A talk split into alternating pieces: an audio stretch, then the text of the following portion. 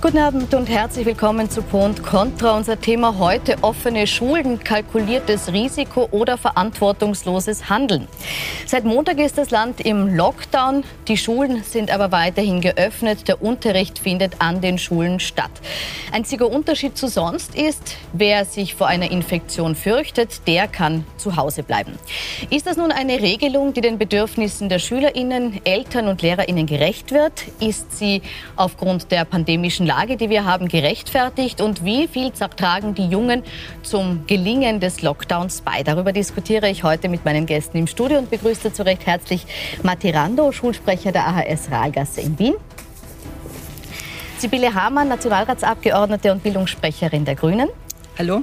Michael Wagner, Mikrobiologe und stellvertretender Leiter des Zentrums für Mikrobiologie und Umweltsystemwissenschaft an der Universität Wien.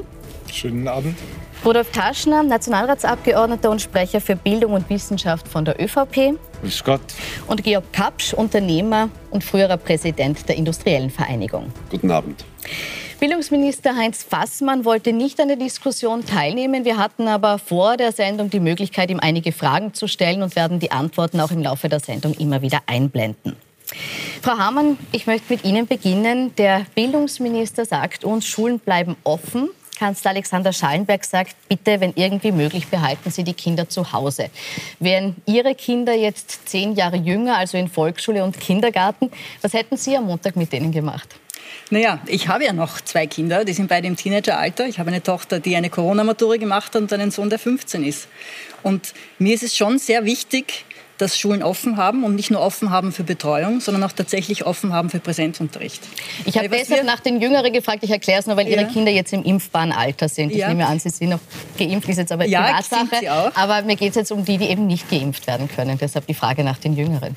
Ja, also man muss selbstverständlich zwischen den Altersgruppen differenzieren. Aber gerade bei den Jüngeren haben die vergangenen Lockdowns ja gezeigt, wie verheerend die Schäden sind, die diese langen Unterbrechungen im Schulbetrieb anrichten können.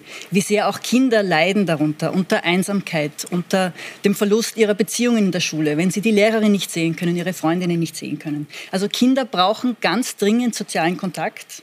Und für Kinder ist die Schule ein Ort, der fürs Lernen extrem wichtig ist, speziell für Kinder aus bildungsbenachteiligten Verhältnissen, für Kinder, die zu Hause keinen Platz haben zum Lernen, keine Ruhe zum Lernen haben, keine Hilfe beim Lernen bekommen. Also für alle diese Kinder ist es wichtig, dass Schulen offen sind, wenn sie sie brauchen. Ein Plädoyer für offene Schulen. Herr Randers, Sie haben sich dagegen aufgelehnt. Sie haben einen offenen Brief verfasst, der insgesamt von 26 SchulsprecherInnen quer durch Österreich unterzeichnet wurde, auch von Ärztinnen, Lehrerinnen und äh, Direktorinnen. Was stört Sie daran, dass die Schulen offen sind, wenn sie doch, wie Frau Hammann jetzt deutlich ausgeführt hat, so wichtig sind? Natürlich sind Schulen wichtig. Also ich glaube, das würden alle in der äh, Runde hier unterstreichen. Ähm, und deswegen habe ich auch schon im September mit einigen anderen Schulsprecherinnen gefordert, dass genügend Sicherheitsmaßnahmen gesetzt werden, damit Schulen dann auch sicher in Präsenz stattfinden können, weil sie eben so wichtig sind. Damals wurde das als Arroganz abgetan, dass wir das jetzt einfordern, dass wir auch in der Schule sicher sind. Und dann ist eigentlich alles, was wir befürchtet haben, so eingetreten, wenn nicht noch schlimmer. Mhm. Also die Situation an Schulen ist völlig außer Kontrolle. Die Inzidenz in unseren Altersgruppen ist höher als bei allen anderen. Es liegen Kinder auf Intensivstationen. Und man kann jetzt äh, einfach äh, nicht sagen, dass es gut gelungen ist. Und ich finde es immer ein bisschen interessant, dass immer das so umgedreht wird, dass diejenigen, die eigentlich für Sicherheit an Schulen eintreten, so dargestellt werden, als würden sie am liebsten äh, Kinder zu Hause einsperren. Da habe ich jetzt kein Interesse dran, möchte mich auch selbst nicht einsperren. Ähm, aber es ist ganz klar, wer dafür die Verantwortung trägt, dass wir jetzt auf einer Ebene sind, wo man eigentlich nicht mehr darüber diskutieren kann, hier und da leicht zu verschärfen, damit es dann später keine härteren Maßnahmen braucht, sondern wo Distance Learning alternativlos ist für ähm, 14 Tage maximal, also zeitlich begrenzt, damit es auch nicht so monatelang äh, dann wieder braucht und damit auch die psychosozialen Folgen dann abgeschwächt werden können, weil es geht ja auch immer darum, wie man das durchsetzt. Auch das war ja ein Problem in den vergangenen Lockdowns. Da waren ja auch Sie mit für verantwortlich. Mhm. Herr Taschen, ich möchte Sie fragen, äh, Sie mit verantwortlich können auch dazu Stellung nehmen. Vielleicht kurze Replik vorher. Ja, also dass ganz viele Dinge schiefgegangen sind, keine Frage, sonst wären wir nicht im, im, im, vierten Lockdown. Aber dass wir tatsächlich diesmal beschlossen haben, eine andere Reihenfolge zu machen und dass wir alle gesellschaftlichen Bereiche zusperren, bevor wir die Schulen als allerletztes zusperren. Das ist tatsächlich wirklich der Lerneffekt aus diesen vergangenen eineinhalb Jahren. Trotzdem, Herr Taschen, ist es so, wir haben jetzt gehört, die Schule ist nicht sicher genug, die Schüler fühlen sich dort nicht sicher. Nehmen Sie das auf Ihre Kappe? Sagen wir so, äh, ich glaube, es ist wirklich so, dass der Herr Bundesminister dafür gesorgt hat, dass man die Schulen so sicher macht, wie es nur geht. zum Beispiel durch die breiten Testungen. Wir testen jetzt weitaus mehr als früher. Das Testprogramm, das, die, äh, das das Ministerium entwickelt hat, das hat sich über den Sommer entwickelt. Wir haben da Laborplätze dafür gesichert, dass also tatsächlich PCR-Testungen gemacht werden können. Es werden jetzt die PCR-Testungen noch ausgeweitet, sodass man wenigstens eine Dokumentation hat. Äh, das ist schon ein sehr, großes, ein sehr großer Vorteil. Äh, natürlich ist es so, Eltern müssen jetzt äh, entscheiden, wie schaut es aus? Ist es wichtig, dass mein Kind äh, in die Schule geht, weil ich berufstätig oder nicht zu Hause sein kann, dann bleibt ja nichts anderes übrig. Man kann die Schulen ja auf keinen Fall total zusperren. Das ist ja undenkbar. Man hat sie immer offen gehalten. Beim letzten Lockdown sind sie sogar so weit offen gehalten worden, dass relativ viele Kinder in den Schulen schon waren. Ähm, es ist auch wichtig, dass man das Gefühl hat, dass mein Kind wirklich gut betreut wird. Und äh, wie kann ich das verantworten? Wir überlassen natürlich die Verantwortung, das geben wir zu, den Eltern. Das ist auch gar nicht so schlecht, dass man die Verantwortung den Eltern überlässt. Ich glaube, es ist ein schlimmes Wort, wenn man sagt, die Eltern sollten keine Verantwortung übernehmen. Nun selbstverständlich, das gehört ja auch dazu. Und äh, die Eltern wissen es auch im Allgemeinen in der jeweiligen Region am besten und in der jeweiligen Schule am besten, wie es wohl für das Kind das günstigste ist. Und ich glaube, das ist an sich ein, ein guter, guter Weg, der da gewählt worden ist. Ob die Eltern die richtigen sind, das zu entscheiden, möchte ich gleich noch diskutieren. Vielleicht noch davor die Reaktion auf den offenen Brief von äh, Bildungsminister Heinz Fassmann. Ich habe mir den offenen Brief angeschaut. Ich bin äh, mit ihm einer Meinung, gerade bei der PCR-Testung, dass wir hier weitergehen müssen, sowohl in die Quantität als auch in die Qualität. Ich bin mit ihm nicht einer Meinung, dass ein 14-tägiger schulischer Lockdown, alles geht in Distance Learning, den erwünschten Effekt haben wird, den er sich erwartet, weil er gleichzeitig ja auch sagt, die Betreuungsmöglichkeit in der Schule ist einzuräumen. Und wir haben beim dritten Lockdown schon gesehen, äh, dass die Zahlen derer, die in der Schule dann betreut werden, ansteigen. Ähm, beim dritten Lockdown waren es bereits 40 Prozent der Volksschulkinder, die in der Schule waren. Das heißt, man muss sich hier irgendwie entscheiden. Man soll nicht glauben, dass ein schulischer Lockdown wirklich bedeutet, dass alle zu Hause sind. Dem ist nicht so. Ich würde auch vermuten, dass bei dem vierten die Bereitschaft der Menschen sinkt, am Lockdown wirklich, wirklich diszipliniert teilzunehmen. Ich würde vermuten, dass der Prozentsatz derer, die Betreuung geschickt werden, noch zunehmen wird. Daher habe ich eben hier für eine klare Regelung gesorgt. Präsenz mit einer Opt-out-Möglichkeit. Präsenz mit einer Opt-out-Möglichkeit, die Verantwortung bei den Eltern. Herr Wagner, ist das der richtige Weg jetzt? Das halte ich nicht für den richtigen Weg. Also ich wollte aber jetzt äh, zunächst einmal sagen, die Situation, also ja, es gibt Tests und die sind auch äh, sagen wir mal, ganz gut ausgebaut im internationalen Vergleich. Aber wenn man sich das Ergebnis anschaut, das ist ein bisschen so, wie wenn man nach einer 0 zu 5 Niederlage als Trainer die eigene Taktik lobt. Also am Ende, wenn ich mir anschaue, welche Inzidenzen jetzt in den Altersgruppen sind, es stecken sich gerade unter den äh, Kindern unter 14 Jahren alle jede Minute zwei Kinder an. Da ist die Nacht noch mitgerechnet. Das muss man sich nur mal kurz vorstellen. Das heißt, in dieser Sendung, 45 Minuten, wenn man die Nacht wegmacht, sind es vier Kinder pro Minute, stecken sich 180 Kinder an, während wir hier sprechen, in Österreich. Jetzt kann man sagen, was macht das? Da möchte ich schon kurz darauf eingehen. Es das heißt, wir haben ungefähr neun Kinder pro Woche. Das ist die Bilanz einer Woche, die an MESC erkranken werden. Das ist diese schwere entzündliche Reaktion, die ein paar Wochen nach der das kommt erst Weihnachten die, äh, dann auf uns zu. Die ersten Krankenhäuser, ich hatte heute Kontakt zur großen kind, äh, Kinderstation, die, sind, die ersten Kinder kommen jetzt mit MESC. Das ist potenziell lebensgefährlich, die müssen oft auf die Intensivstation. Neun Fälle pro Woche kreieren wir da gerade. Wir kreieren über 1300 Long-Covid-Fälle bei den Kindern gerade pro Woche. Wir kreieren ungefähr 200 Krankenhauseinweisungen stationär pro Woche. Stellen Sie sich das mal mit einem Schulbus vor. Wenn bei Schulbusfahrten in der Woche 200 Kinder ins Krankenhaus müssten, 1300 dauerhaft erkranken würden für lange Zeit, neun Kinder ähm, potenziell lebensgefährlich erkranken würden, würden Sie dann sagen, ich setze mein Kind noch in den Schulbus? Niemand in Österreich würde das tun. Und darum geht es einfach darum, dass man sagt, das ist auch, das ist der Schutz natürlich epidemiologisch, darüber werden wir noch reden. Kinder haben, kann man sich anschauen, zuerst waren die Kinder hochinfiziert, dann die Eltern, dann die gesamte Gesellschaft in dieser Welle. Kinder spielen epidemiologisch eine große Rolle. Wenn wir die Pandemie unter Kontrolle, diese Welle unter Kontrolle bekommen wollen, müssen wir das Infektionsgeschehen bei den gerade ungeimpften Kindern besser kontrollieren. Aber sie spielen auch von der, vom Gesundheitsschutz eine Rolle. Wir müssen sie schützen, Individualschutz sozusagen. Und das diese Entscheidung jetzt den Eltern zu geben, wie soll denn ein, ich glaube nicht, dass in Österreich alle Eltern wissen, welches Risiko für MISC sie jetzt zum Beispiel eingehen, für Long-Covid sie eingehen. Ich weiß, glaube auch nicht, dass Eltern genau die Inzidenzen beurteilen können und sagen, bin ich in einem Hochinzidenzgebiet, bin ich in einem mittleren Inzidenzgebiet. Wir haben in fast ganz Österreich hohe Inzidenzen. Darum haben wir ja einen österreichweiten Lockdown. Und darum, glaube ich, hätte es hier eine einfache, klare Kommunikation gebraucht. Ein Aufruf. Herr Wagner, jetzt möchte ich Sie einen Satz brauche ich, einen Aufruf ein des Ministers. Noch, weil jetzt möchten wir genau, reagieren aber ein Aufruf des Ministers, der einfach sagt, passt auf, Solidarität jetzt, wir unterbrechen die Infektionsketten 14 Tage, dann schärfen wir, wurde ja angekündigt, jetzt sozusagen unser Schutzsystem nochmal nach. Und dann machen wir, egal wie lange der Lockdown dauert, machen wir die Schulen wieder auf mit einem verbesserten Schutzsystem, unterbrochenen Infektionsketten und tragen dazu was bei, die Kinder zu schützen und die Welle zu brechen. Ich möchte da direkt drauf schon was sagen. Sehr gerne. Ähm, ich möchte das nicht kleinreden, äh, die Gefahr auch schwer zu erkranken. Wir wissen, dass es schwer erkrankte Kinder gibt. Wo ich nur widersprechen möchte, ist, es ist ja nicht so, dass in der Schule zwangsläufig alle diese Infektionen stattfinden und außerhalb der Schule keine Infektionen von Kindern stattfinden.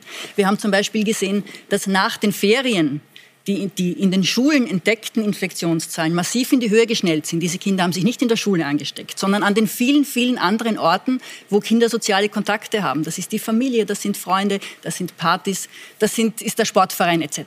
All diese Dinge gab es ja bis letzte Woche und wir haben einen, einen wirklich rasanten Anstieg gesehen bis Mitte letzter Woche, auch bei den Inzidenzen bei den Jungen. Das war allerdings zu einer Zeit, wo alle Bereiche der Gesellschaft offen waren.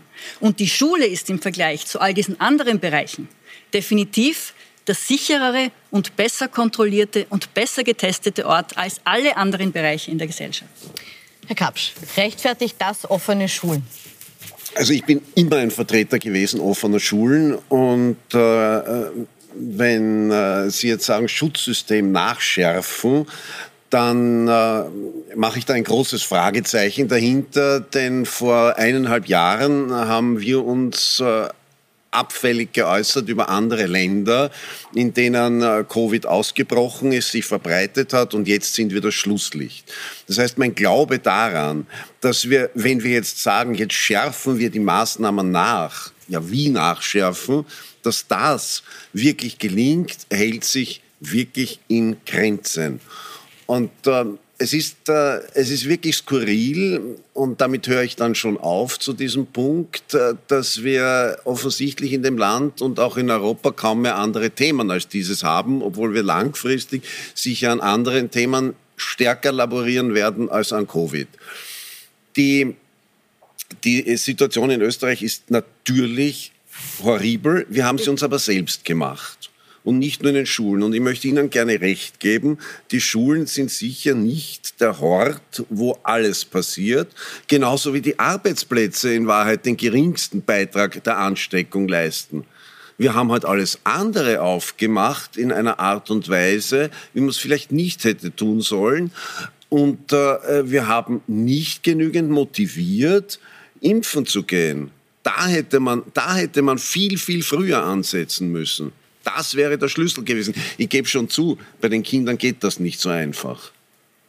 Hallo. Ja, also es sind jetzt schon sehr, sehr viele Dinge gesagt äh, worden, die einfach äh, so nicht richtig sind. Also zum einen möchte ich gerne äh, auf das eingehen, was der Herr Minister Fassmann zu unserem offenen äh, Brief gesagt hat. Also er sagt ja selbst, ähm, dass äh, er nicht mal glaubt, dass die also das Schließen der Schulen für 14 Tage den gewünschten Effekt ähm, haben würde. Dann frage ich mich ja, wie soll der Lockdown ohne die Schließung von Schulen beziehungsweise ohne dieses Distanzlearning für 14 Tage diesen ähm, Effekt haben? Also er gesteht sich ja selbst ein, dass das eigentlich so nicht geht. Dann spricht er davon, dass jetzt Eltern und Schülerinnen und Schüler die freie Wahl haben. Ich glaube, das haben Sie auch gesagt, wenn ich es richtig im Kopf habe das stimmt auch nicht. Also es gibt ja erhebliche Nachteile, ähm, wenn man in die Schule geht, aber auch wenn man zu Hause bleibt. Ich bin jetzt zum Beispiel gestern in der Schule gewesen, heute nicht. Irgendwie fühlt sich beides nicht richtig an, weil wenn ich in der Schule bin, weiß ich, hier sind, es ist quasi ein einziges Hochinzidenzgebiet in der Schule. Ähm, ich bin einer hohen ähm, Infektionsgefahr ausgesetzt. Gleichzeitig, wenn ich zu Hause bin, muss ich alleine den Stoff erlernen, bin quasi damit alleine äh, gelassen. Das heißt, man muss jetzt abwägen dazwischen, ob man Gesundheitsschutz möchte oder ob man schulisch mitkommen möchte. Mhm. Und äh, das Zweite, können sich dann auch im Endeffekt, ähm, also es können dann nur die zu Hause bleiben, die, die sich das auch ähm, schulisch leisten können. Auch das kann nicht der Anspruch sein ähm, nach fast zwei Jahren Pandemie.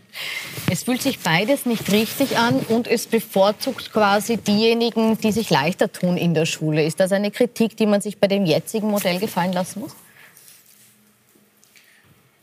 Ja, ich fürchte, diese Kritik, diese Kritik müssen wir uns aussetzen, weil den Königsweg zu finden jetzt, das möchte ich sehen, wem das gelingt. Das ist gar nicht einfach. Es ist fast, also man wählt zwischen Pest und Cholera, was möchtest du denn lieber haben? Das ist nicht ganz leicht. Äh, die Schwierigkeit, die ich zum Beispiel sehe, äh, Herr Wagner, ist ja, was sagen Sie dann den Eltern, die sagen, ich muss aber mein Kind in die Schule schicken?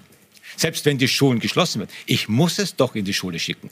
Verstehen Sie mich? Also natürlich können Sie sagen, ja, das sind weniger Kinder, die, die, die, die, die, die, das Risiko ist geringer, das ist alles eingestanden. Aber trotzdem, dann sind die Eltern auch von einer, wie soll ich sagen, äh, mit einer, mit einer Sorge belastet, die Sie hier mit Ihrer Wortmeldung ja noch vergrößert haben. Sie verstehen das Ganze. Also einfach Einfach das zu lösen ist es nicht. Herr Wagner, bitte.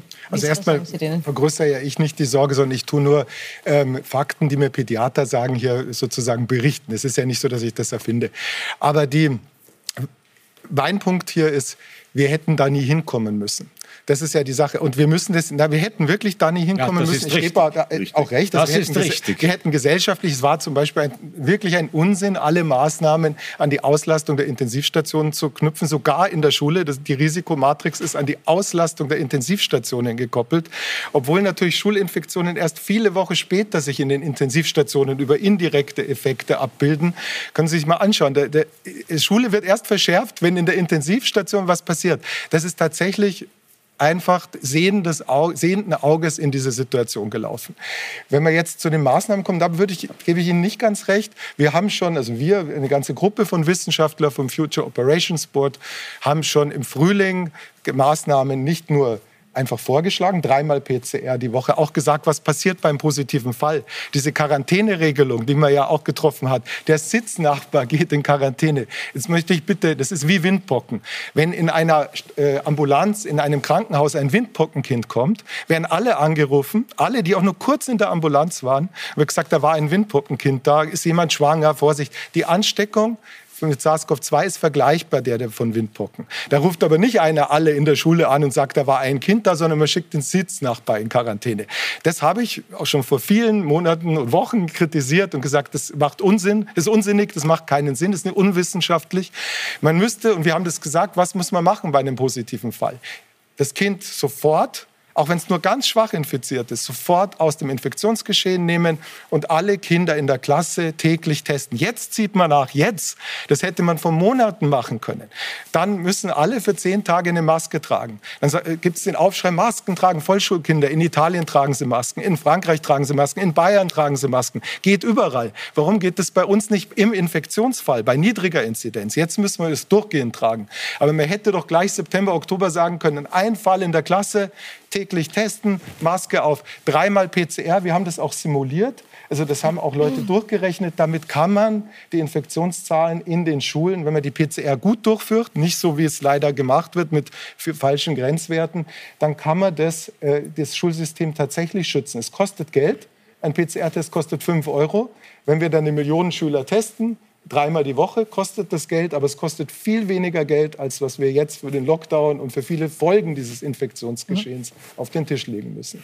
ich habe bitte auch nicht der Wissenschaft widersprochen, sondern den Maßnahmen, die dann gesetzt oder nicht gesetzt wurden. Ich wollte es nur noch mal Nein, nein, also da, keine Frage. Aber ich wollte noch was sagen, wir überlassen es den Eltern.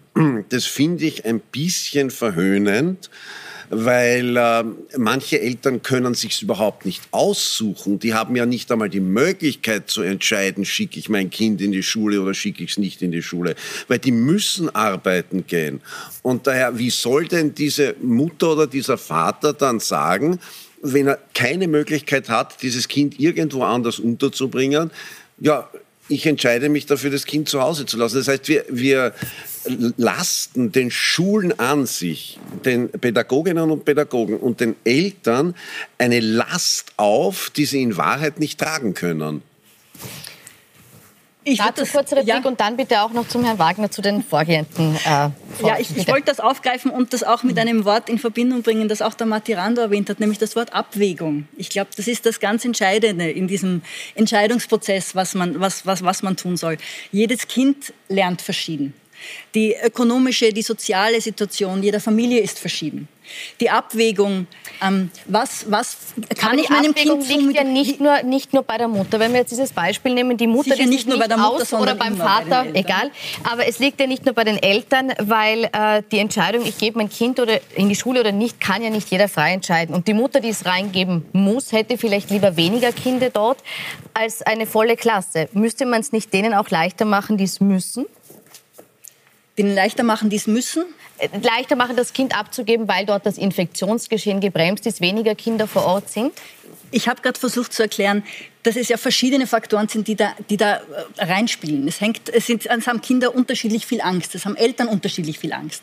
Es ist ein Unterschied zwischen geimpften Kindern und ungeimpften Kindern. Es macht einen Unterschied, ob ich in, einem, in einer Region lebe, wo die Inzidenz sehr hoch ist, ob ich sehr viele Fälle gerade in der Schule habe, ob sich da gerade sehr viel tut oder ob es jetzt seit Tagen keinen einzigen Anlassfall für, für Sorge gab und, und keinen einzigen Test, der positiv angeschlagen hat. Also warum ich in einer Schule, in einer Oberstufe zum Beispiel, wo, wo fast alle Kinder geimpft sind, wo alle Kinder Maske tragen und kein einziger Test anschlägt über Tage hinweg, warum ich diese Kinder quasi präventiv ins Distance Learning schicken soll, das kann ich ehrlich gesagt nicht nachvollziehen. Und zur Quarantäne, vielleicht passt das da gut dazu, wir haben ja jetzt eine neue Vorgehensweise, die eigentlich genau das erfüllt, was Sie ja fordern, nämlich wenn ein zweiter Fall in der Klasse auftritt, geht sofort die ganze Klasse ins Distance Learning und wird täglich getestet. Aber der Vorwurf war ja, dass man das machen hätte müssen, bevor wir an dem Punkt sind. Selbstverständlich. War da der Wunsch, die Schulen offen zu lassen, zu groß für jedes einzelne Kind offen zu lassen? Hätte man, sind Sie jetzt an dem Punkt, wo Sie sagen, man hätte die Quarantänen damals länger und, und konsequenter äh, verfolgen müssen? Naja, dass die äh, örtlichen Gesundheitsbehörden mit dem Contact Tracing in vielen Ländern und an vielen Orten teilweise komplett überfordert waren. Aber es geht nicht nur ums Contact Tracing. Der Vorwurf war ja auch, dass die Zeiträume einfach falsch gesteckt wurden. Die Tatsache zu sagen, nur der Sitznachbar und nicht die ganze Klasse geht in, in Quarantäne, war das ein Fehler? Das müssen Experten, Expertinnen entscheiden. Da bin ich nicht befugt. Das kann ich nicht beurteilen. Viele Dinge. Ähm, also zum einen, ähm, wenn Sie jetzt äh, davon in den letzten Monaten sprechen und Sie, irgendwie haben jetzt Sie beide gesagt eigentlich, dass man schon früher hätte handeln müssen. Ich verstehe halt nicht, wieso Sie es nicht getan haben, weil Sie sind die politisch Verantwortlichen. Die Vorschläge lagen von den Expertinnen, lagen von uns in einem offenen Brief seit Monaten auf dem Tisch. Sie haben sich geweigert, sie umzusetzen ähm, und haben uns auch noch schlecht äh, dargestellt dabei. Und ich weiß nicht, also eben wenn Sie sagen, das Contact Tracing überlastet, weil so viele Fälle am Anfang ähm, des Schuljahres in Schulen gab, dann hat man die Quarantänemaßnahmen gelockert. Das ist ja der total falsche Punkt, wo man ansetzt, statt mehr Sicherheit, äh, für mehr Sicherheit zu sorgen, dafür zu sorgen, dass sich weniger Kinder anstecken, dann quasi ähm, auf der anderen Seite das auszugleichen. Und wenn Sie davon sprechen, ähm, dass ja Eltern verschieden viel Angst haben, Schülerinnen und Schüler verschieden viel Angst haben. Genau dafür gibt es ja auch politisch Verantwortliche wie Sie, wie den Herrn Bildungsminister, um äh, klar vorzugeben, wie viel Angst ist notwendig und aber auch dann äh, zu zeigen, was es dagegen braucht. Und eben, was jetzt seit Monaten passiert, ist einfach ein Verabschieben dieser Verantwortung. Und das ist jetzt in einem neuen Ausmaß passiert, weil wir keine klaren Vorgaben mehr haben zu Schularbeiten, weil wir keine klaren Vorgaben mehr haben dazu, ob neuer Stoff erlernt werden darf und im Endeffekt selbst die Verantwortung, ob ein Kind in die Schule geht oder nicht, nicht mehr von ihnen übernommen wird, sondern abgeschoben wird. Und der Bildungsminister hat heute ähm, auch in einem Presseinterview gesagt, ähm, er sieht sich nicht in der Lage quasi zu beurteilen, ähm, was das Beste für jedes Kind ist. Und ich frage mich dann aber schon, wenn ein Bildungsminister das äh, nicht kann, ob er dann in der Lage ist, überhaupt ein Bildungsminister zu sein. Aber Kinder sind doch verschieden. Kinder lernen verschieden. Es ja, aber die Krankheit Kinder, ist nicht verschieden. Es gibt, es gibt Kinder, die lernen gut alleine zu Hause, die sind äh, gut selber organisiert, denen macht das nichts aus. Es gibt Kinder, die brauchen ganz dringend den persönlichen Kontakt in der Schule und zur Lehrkraft. Und da eine Balance zu finden zwischen den verschiedenen Bedürfnissen der Kinder. Es geht nicht ausschließlich immer nur um diesen einen Virus, sondern man muss auch, wenn man Gesundheit von Kindern betrachtet, das Ganze ganzheitlicher betrachten und auch andere Gesundheitsaspekte Aspekte damit einbeziehen. Aber Sie haben das nicht geschafft, das zu vereinbaren. Also das liegt jetzt nicht irgendwie, es ist nicht vom Himmel gefallen, dass wir jetzt in dieser Situation sind. Also ich meine, in dieser Situation brechen ja jetzt äh, ganz offensichtlich alle Schwachpunkte unseres Bildungssystems, die wir schon seit vielen, vielen Jahren oder Jahrzehnten haben, auf. Aber und ich möchte mich bei Ihnen wirklich bedanken, dass Sie diesen Punkt eingeworfen haben. Es geht ja bitte nicht nur um die physischen Folgen, es geht ja auch um die psychologischen, die psychischen, die emotionalen Folgen, die sozialen Folgen. Wir haben ein weiteres Auseinanderklaffen von bildungsfernen und bildungsnahen Schichten. Das muss man doch alles berücksichtigen. Und jetzt muss man aber überlegen und ein bisschen auch in die Zukunft schauen, wie repariere ich das? Was tue ich jetzt? Und dann nicht glauben, wenn alles vorbei ist, äh, wir haben kein Problem mehr. Wir haben zwei, drei Jahrgänge, die relativ viel an Bildung verloren haben. Und das kommt ja zurück. Das bleibt ja nicht äh, ungerecht in einer Gesellschaft. Und vor allem für die einzelnen Menschen, für unsere Gesellschaft insgesamt, aber für die einzelnen Menschen auch. Die haben einen wesentlich schwereren Start ins Leben. Psychisch, und wissensmäßig. Völlig richtig. Herr Wagner und dann Herr Taschner, bitte. Ja, zwei Punkte nochmal. Darum haben wir ja, ja so darauf gedrängt, dass Maßnahmen an den Schulen und wirklich also wirksame Maßnahmen an den Schulen umgesetzt werden. Wir haben da ganz viel Energie in diese Konzepte gesteckt, auch praktische. Wir haben Implementierungsstudien. Die erste Studie, die ich geleitet habe an elf Wiener Schulen, war im Frühling und jetzt kommt es 2020. Haben wir an elf Wiener Schulen mit Gurgeltests alle Kinder durchgegurgelt. 2020. Dann ist nichts passiert. Dann gab es eine Gurgelstudie, die durfte ich leiten, ein ganzes Jahr lang. Dann habe ich gedrängt, macht's mehr. Das wird ein Riesenproblem. Die Kinder sind ungeimpft. Mich hat in einer Fernsehsendung der geschätzte Herr Netzer aus dem Bildungsministerium im Herbst, wie ich darauf hingewiesen habe, du warst auch dabei, hat gesagt, das ist Alarmismus, wenn ich sage, wir werden so viele Kinder infizieren. Wir brauchen strengere Maßnahmen. Da ging es auch um die Quarantäne. Herr Wagner, es hieß es damals, ich habe es mir noch mal angehört, nehmen Sie zur Kenntnis, die Pandemie geht jetzt langsam zu Ende. Wir müssen nicht mehr so sozusagen so streng durchgreifen. Das man hat wirklich die Warnungen aus der Wissenschaft in den Wind geschlagen, das nicht ernst genommen und jetzt steht man da und natürlich hat, haben geschlossene Schulen dramatische Folgen. Wir wollten die ja offen halten. Wir sind nicht die, die die Schulen zumachen wollen. Wir wollten ihnen Werkzeuge geben, damit die offen bleiben können. Sie haben sie nur nicht angenommen. Und jetzt können sie nicht zu uns sagen, ja, jetzt können wir doch die Schulen nicht schließen. Das ist ja nur ein Notruf zu sagen, mach mal kurz, wir reden von zwei Wochen, mach mal jetzt kurz zu, damit wir es unter Kontrolle kriegen. Aber ein Punkt, den ich schon anbringen will, der ist mir ganz wichtig. Es geht jetzt um Gesundheitsschutz der Kinder, aber es geht auch darum, dass wir die Situation in den Krankenhäusern unter Kontrolle bekommen. Wir haben eine massive Notsituation. Die Krankenhäuser sind überlastet, gerade in Oberösterreich, in Salzburg.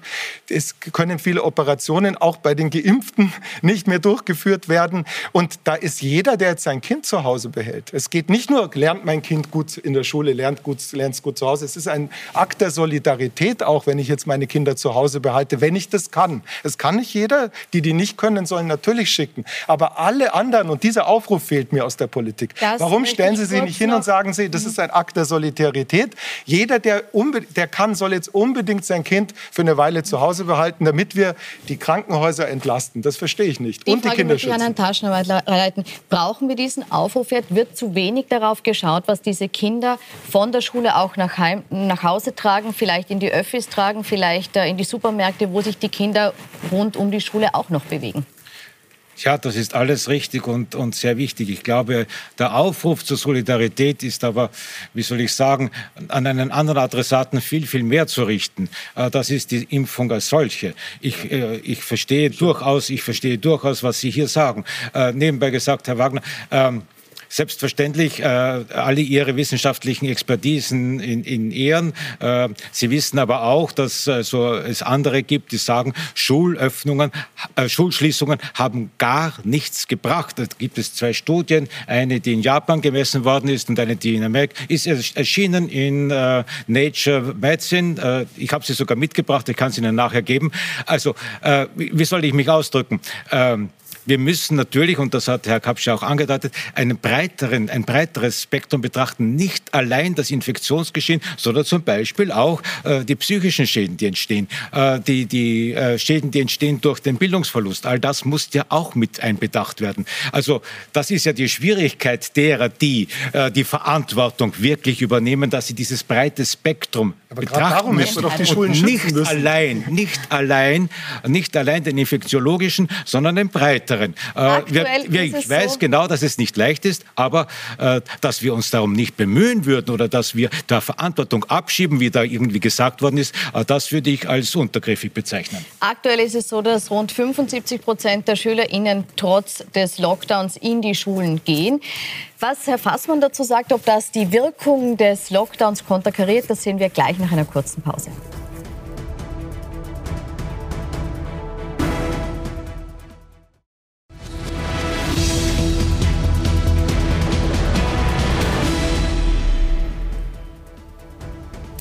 Willkommen zurück bei Pro und Contra, wo wir heute über offene Schulen sprechen. Und wir beginnen mit Bildungsminister Heinz Fassmann, der vor der Sendung auf die Frage, ob 75 Prozent der SchülerInnen in den Schulen nicht den Erfolg des Lockdowns konterkarieren, Folgendes gesagt hat.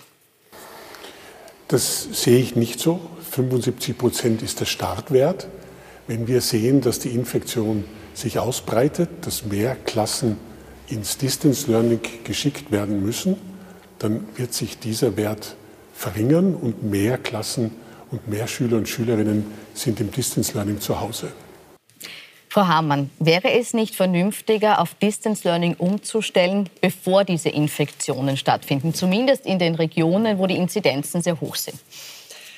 Das sind eigentlich jetzt zwei verschiedene Fragen. Also quasi Distance Learning auf Vorrat solange wir noch keine Inzidenzen haben in einer Region, halte ich für völlig verfrüht. Also Aber aktuell ist es so, dass nicht mal in Oberösterreich, wo einige Schulen ja versucht hätten, ins Distance Learning zu gehen, es ermöglicht wurde. Da hat die Bildungsdirektion den den Schulen, die das äh, wollten, ja eine klare Absage erteilt. Ja, das wurde ja heute geändert. Wir haben ja gemerkt, dass offenbar die Behörden nicht in der Lage sind, da schnell genug zu agieren. Und da gibt es jetzt eine einheitliche Vorgangsweise, wie schon vorher erwähnt. In dem Moment, wo ein zweiter Fall in einer Klasse auftritt, wird automatisch die ganze Klasse ins Distance Learning geschickt und täglich getestet, bevor sie dann wieder zurückkommen wenn kann. Wenn in einer Klasse zwei Fälle auftauchen, genau. nicht, aber wenn drei, äh, drei, Parallelklassen vielleicht schon in Quarantäne sind. Es gibt nicht die Möglichkeit, wenn in einer Klasse die Fälle noch nicht aufgetreten sind, auf Distance. Also normalerweise denken wir klassenweise, weil wir ja jetzt auch gewöhnt sind, in diesen zwei Jahren Pandemie jetzt immer auch die, die Gruppen quasi als Einheit zu denken, wo man, wo man in engem Kontakt ist. Also ich habe mir sogar heute die Zahlen geben lassen. Es sind im Moment gar nicht so viele Klassen, die in Quarantäne sind. Es sind 490 von 58.000. Jetzt bräuchte ich den Mathematiker, um das auszurechnen. Es ist weniger als ein Prozent. Das wird sicher, also jetzt mit den neuen Regeln wird das mehr werden. Und das ist auch richtig so. Wenn, wenn, wenn wir eine, eine, eine gesteigerte ähm, Infektionslage in einer Region sehen, dann wird das mehr werden. Und das ist, und das ist richtig und gut so. Sie müssen auch bedenken, der Fernunterricht ist in der Oberstufe kein großes Problem. In der Volksschule ist Fernunterricht eine, eine schwierige Angelegenheit. Wobei doch die Schwierigkeit dazu kommt, dass die Volksschulkinder ja nicht geimpft sind. Außer, das muss man wirklich mit großem, mit großem Respekt sagen, außer in Wien. Also Wien ist hier wirklich vorbildlich vorangegangen. Ich, Tirol auch nebenbei gesagt. Ähm, da gibt es schon die Möglichkeit, dass man die Kinder impfen kann. Das ist also ein, ein, sozusagen ein Puffer, den wir eingebaut haben, ist keine Lösung. Also Lösungen jetzt zu finden, das wäre wirklich, also äh, auf diesen, auf, das wäre ein märchenhaft. Aber ein Puffer, den wir versuchen, schrittweise jetzt vorwärts zu gehen. Sie müssen bedenken, wir gehen, wir fahren hier immer gleichsam auf Sicht. Und dieses Virus ist ja heimtückisch. Plötzlich kommt es dann in einer, in einer Gewalt wieder hervor, die man gar nicht gerechnet hat. Manche haben es im Sommer berechnet. Herr Rand, aber ich möchte Sie jetzt fragen, werden die Schülerinnen, die jetzt zu Hause bleiben, weil es eben kein Distance Learning für alle gibt, werden die Ihrer Ansicht nach ausreichend unterstützt? Ist diese Wahlfreiheit gegeben? Was sind Ihre Erfahrungen? Nein, die Wahlfreiheit ist äh, ganz sicher nicht gegeben. Ich glaube auch, dass es eigentlich relativ offensichtlich, ähm, weil ja im Erlass und überall eigentlich steht, wenn man zu Hause bleibt, dann muss man sich selbst darum kümmern, ähm, das zu erlernen. Also ich glaube, ähm, darum, also das ist, glaube ich, unbestritten. Mhm. Es ist schon bestritten, lieber Herr Randolph. Bitte dann. Ja, es gibt Lernpakete, die mitgegeben mhm. werden, wurde ja auch gesagt. Was sind denn Lernpakete? Nebenbei gesagt, haben sich die Lehrerinnen und Lehrer außerordentlich bemüht, hier äh, etwas zu leisten für die Kinder, äh, die nach Hause geschickt werden. Also, dass man sagt, wir lassen die Kinder allein, das ist eine Unterstellung, die Sie, also das geht eins nach dem anderen bei Ihnen vorbei. Was sind denn Lernpakete? Herr Taschner.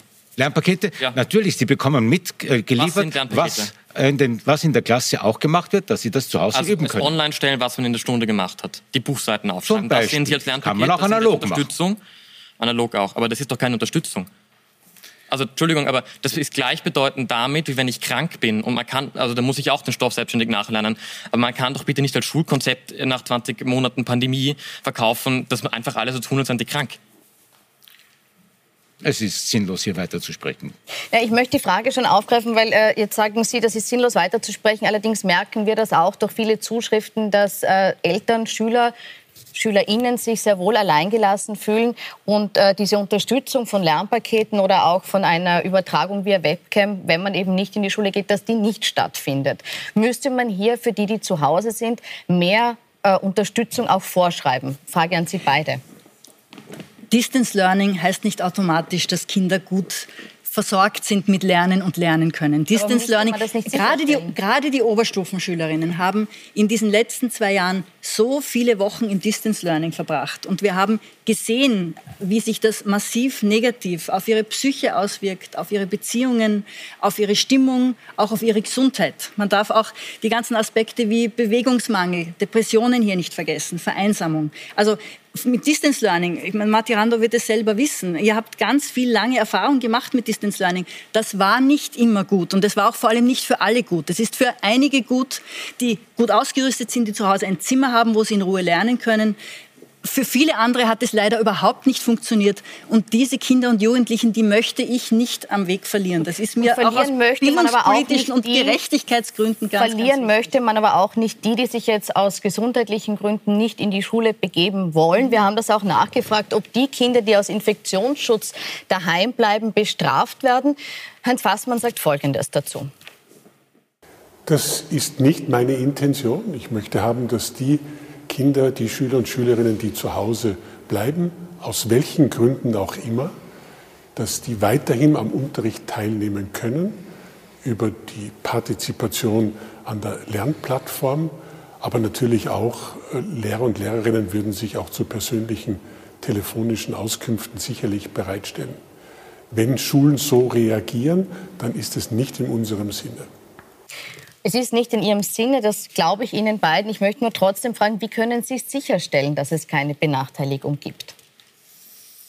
Durch das unglaubliche Engagement derer, die darauf gefordert sind, das sind die Lehrkräfte, die sich wirklich dafür bemühen, dass das so gut es eben geht, wir sind ja nicht in einer Idealsituation, aber dass es so gut wie es eben geht, niemand zurückgelassen wird. Mhm. Ist unsere Schule so aufgestellt, dass sich das ausgeht?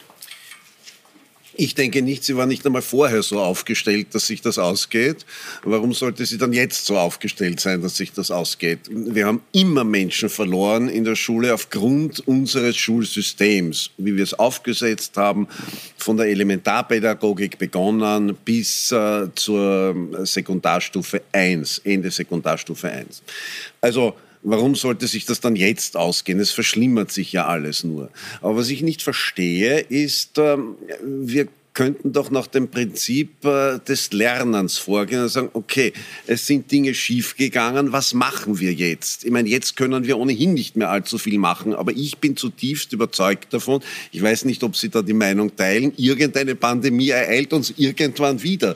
Das wird ja nicht das letzte Mal gewesen sein und dann sollten wir doch vorbereitet sein. Und warum muss man in diesem Land immer reparieren, anstatt präventiv zu arbeiten?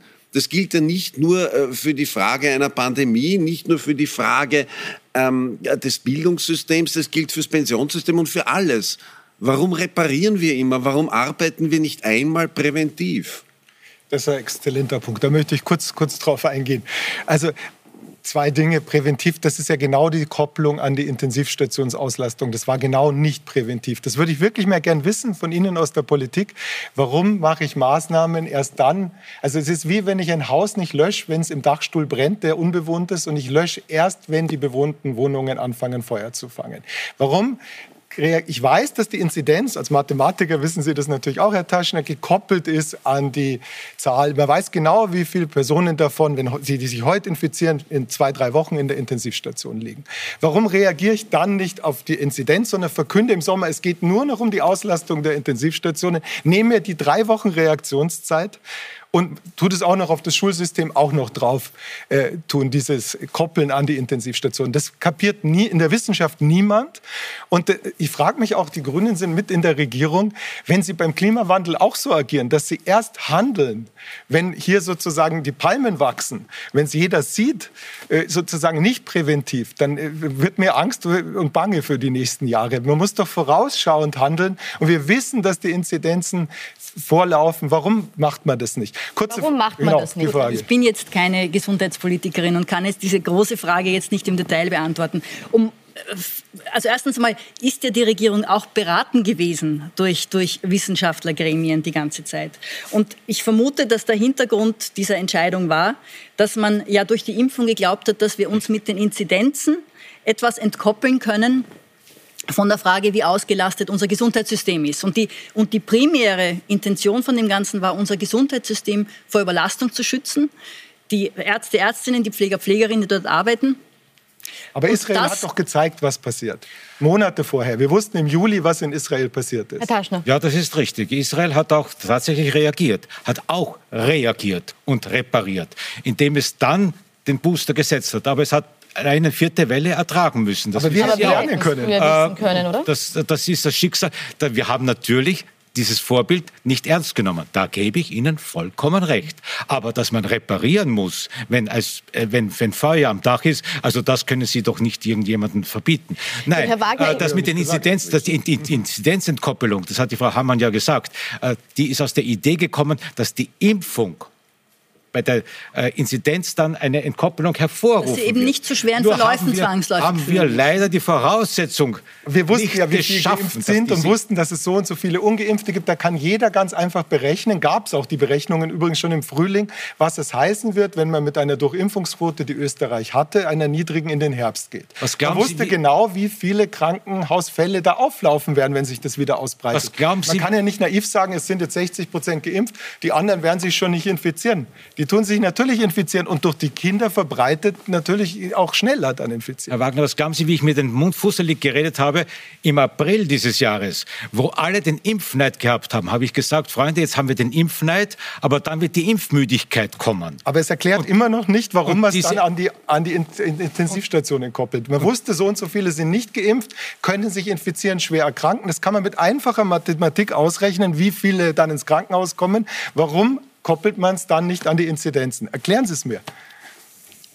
Ich bin Bildungspolitikerin, ich kann das nicht beantworten. Die Erklärung bleibt offen. Ich möchte jetzt noch ganz kurz, damit wir ein bisschen auch in die Zukunft schauen. Ich glaube, wir sind uns einig, wir wollen offene Schulen haben. Herr Wagner, ich möchte von Ihnen noch ganz kurz wissen, wie müsste Ihrer Meinung nach jetzt die Teststrategie ausschauen, damit wir sagen können, die Schulen sind nicht nur offen, sie sind auch ein sicherer Ort, wo jeder bedenkenlos seine Kinder hingeben kann. Zum sicheren Ort, vorher wurde angesprochen, epidemiologische Einheiten, wollte ich noch eine Anmerkung machen. Ja, Klassen mit der Quarantäneregelungen. Klassen werden als epidemiologische Einheiten gesehen. Im Hort treffen sich dann die Kinder aus den verschiedensten Klassen und vermischen sich. Und da ist das alles nicht mehr gültig, weil sie gesagt haben, warum wird eine Schule nicht geschlossen, wenn einzelne Klassen viele Fälle haben. Die haben sich aber vorher im Hort alle getroffen. Ich weiß es ja äh, aus eigener Erfahrung, habe ja vier Kinder, zwei auch in der Volksschule. Also das denkt man nie mit. Das ist ganz lustig. Der Hort wird komplett ausgeklammert, wenn es um diese Schutzkonzepte geht. Übrigens auch die Kindergärten, werden wir heute nicht diskutieren, spielen auch eine große Rolle, wird kaum getestet. Wir müssen uns nicht wundern, dass wir diese Wellen nicht leicht unter Kontrolle kriegen. Zum Schutzkonzept. Vielleicht ganz kurz eine Replik auf die Kindergärten. Die Kinder sind ja zu Hause auch nicht allein und da werden sie noch weniger getestet. Das war ja der springende Punkt. Aber warum werden die Kindergärten immer noch nicht getestet? Getestet? Ähm, es gibt, soweit ich weiß, keine zugelassenen PCR. Also es gibt die Gurgeltests, die werden in Wien und Niederösterreich ja bereits gemacht, auch in Kindergärten ab vier Jahren nicht flächendeckend, nein. Warum? Ähm, das weiß ich nicht. Gut. Ähm, es geht natürlich mit Kleinkindern auch. Man kann auch Spucke, PCR machen. Auch das wurde schon lange gezeigt. Ja, gemacht, ja. ja, wird aber nicht flächendeckend gemacht. Das ist nie gemacht worden. Übrigens eine Krankenkassenstudie aus Deutschland hat gezeigt, dass Kindergärtnerinnen schon in der dritten Welle am häufigsten betroffen waren von Covid. Von allen Berufsgruppen wahrscheinlich nicht umsonst. Die werden sich irgendwo anstecken. Die Quote ist leider sehr niedrig. Ja, ja aber gerade bei den Kindergärten. Die holen sich natürlich auch dort. Aber jetzt zum Schutzkonzept. Wir haben schon im Frühling vorgestellt. Da komme ich mir manchmal vor. Der, der Drosten hat gesagt wie ein Papagei.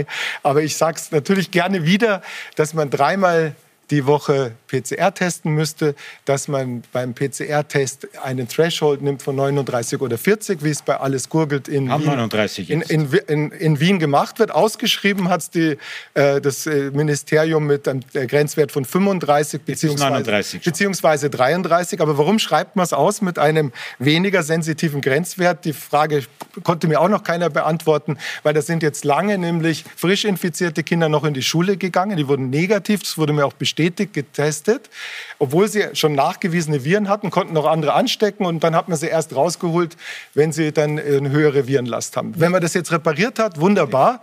Aber warum macht man es nicht gleich? Ich habe äh, immer wieder darauf hingewiesen, das sind Dinge, die werde ich nie verstehen, aber dreimal die Woche PCR testen, beim positiven Fall täglich mit PCR testen und zehn Tage eine Maske aufziehen. Dann wird es, so machen wir es übrigens bei uns im Institut seit Beginn der Pandemie, wir testen dreimal die Woche PCR, wir sind zu 100 Prozent geimpft.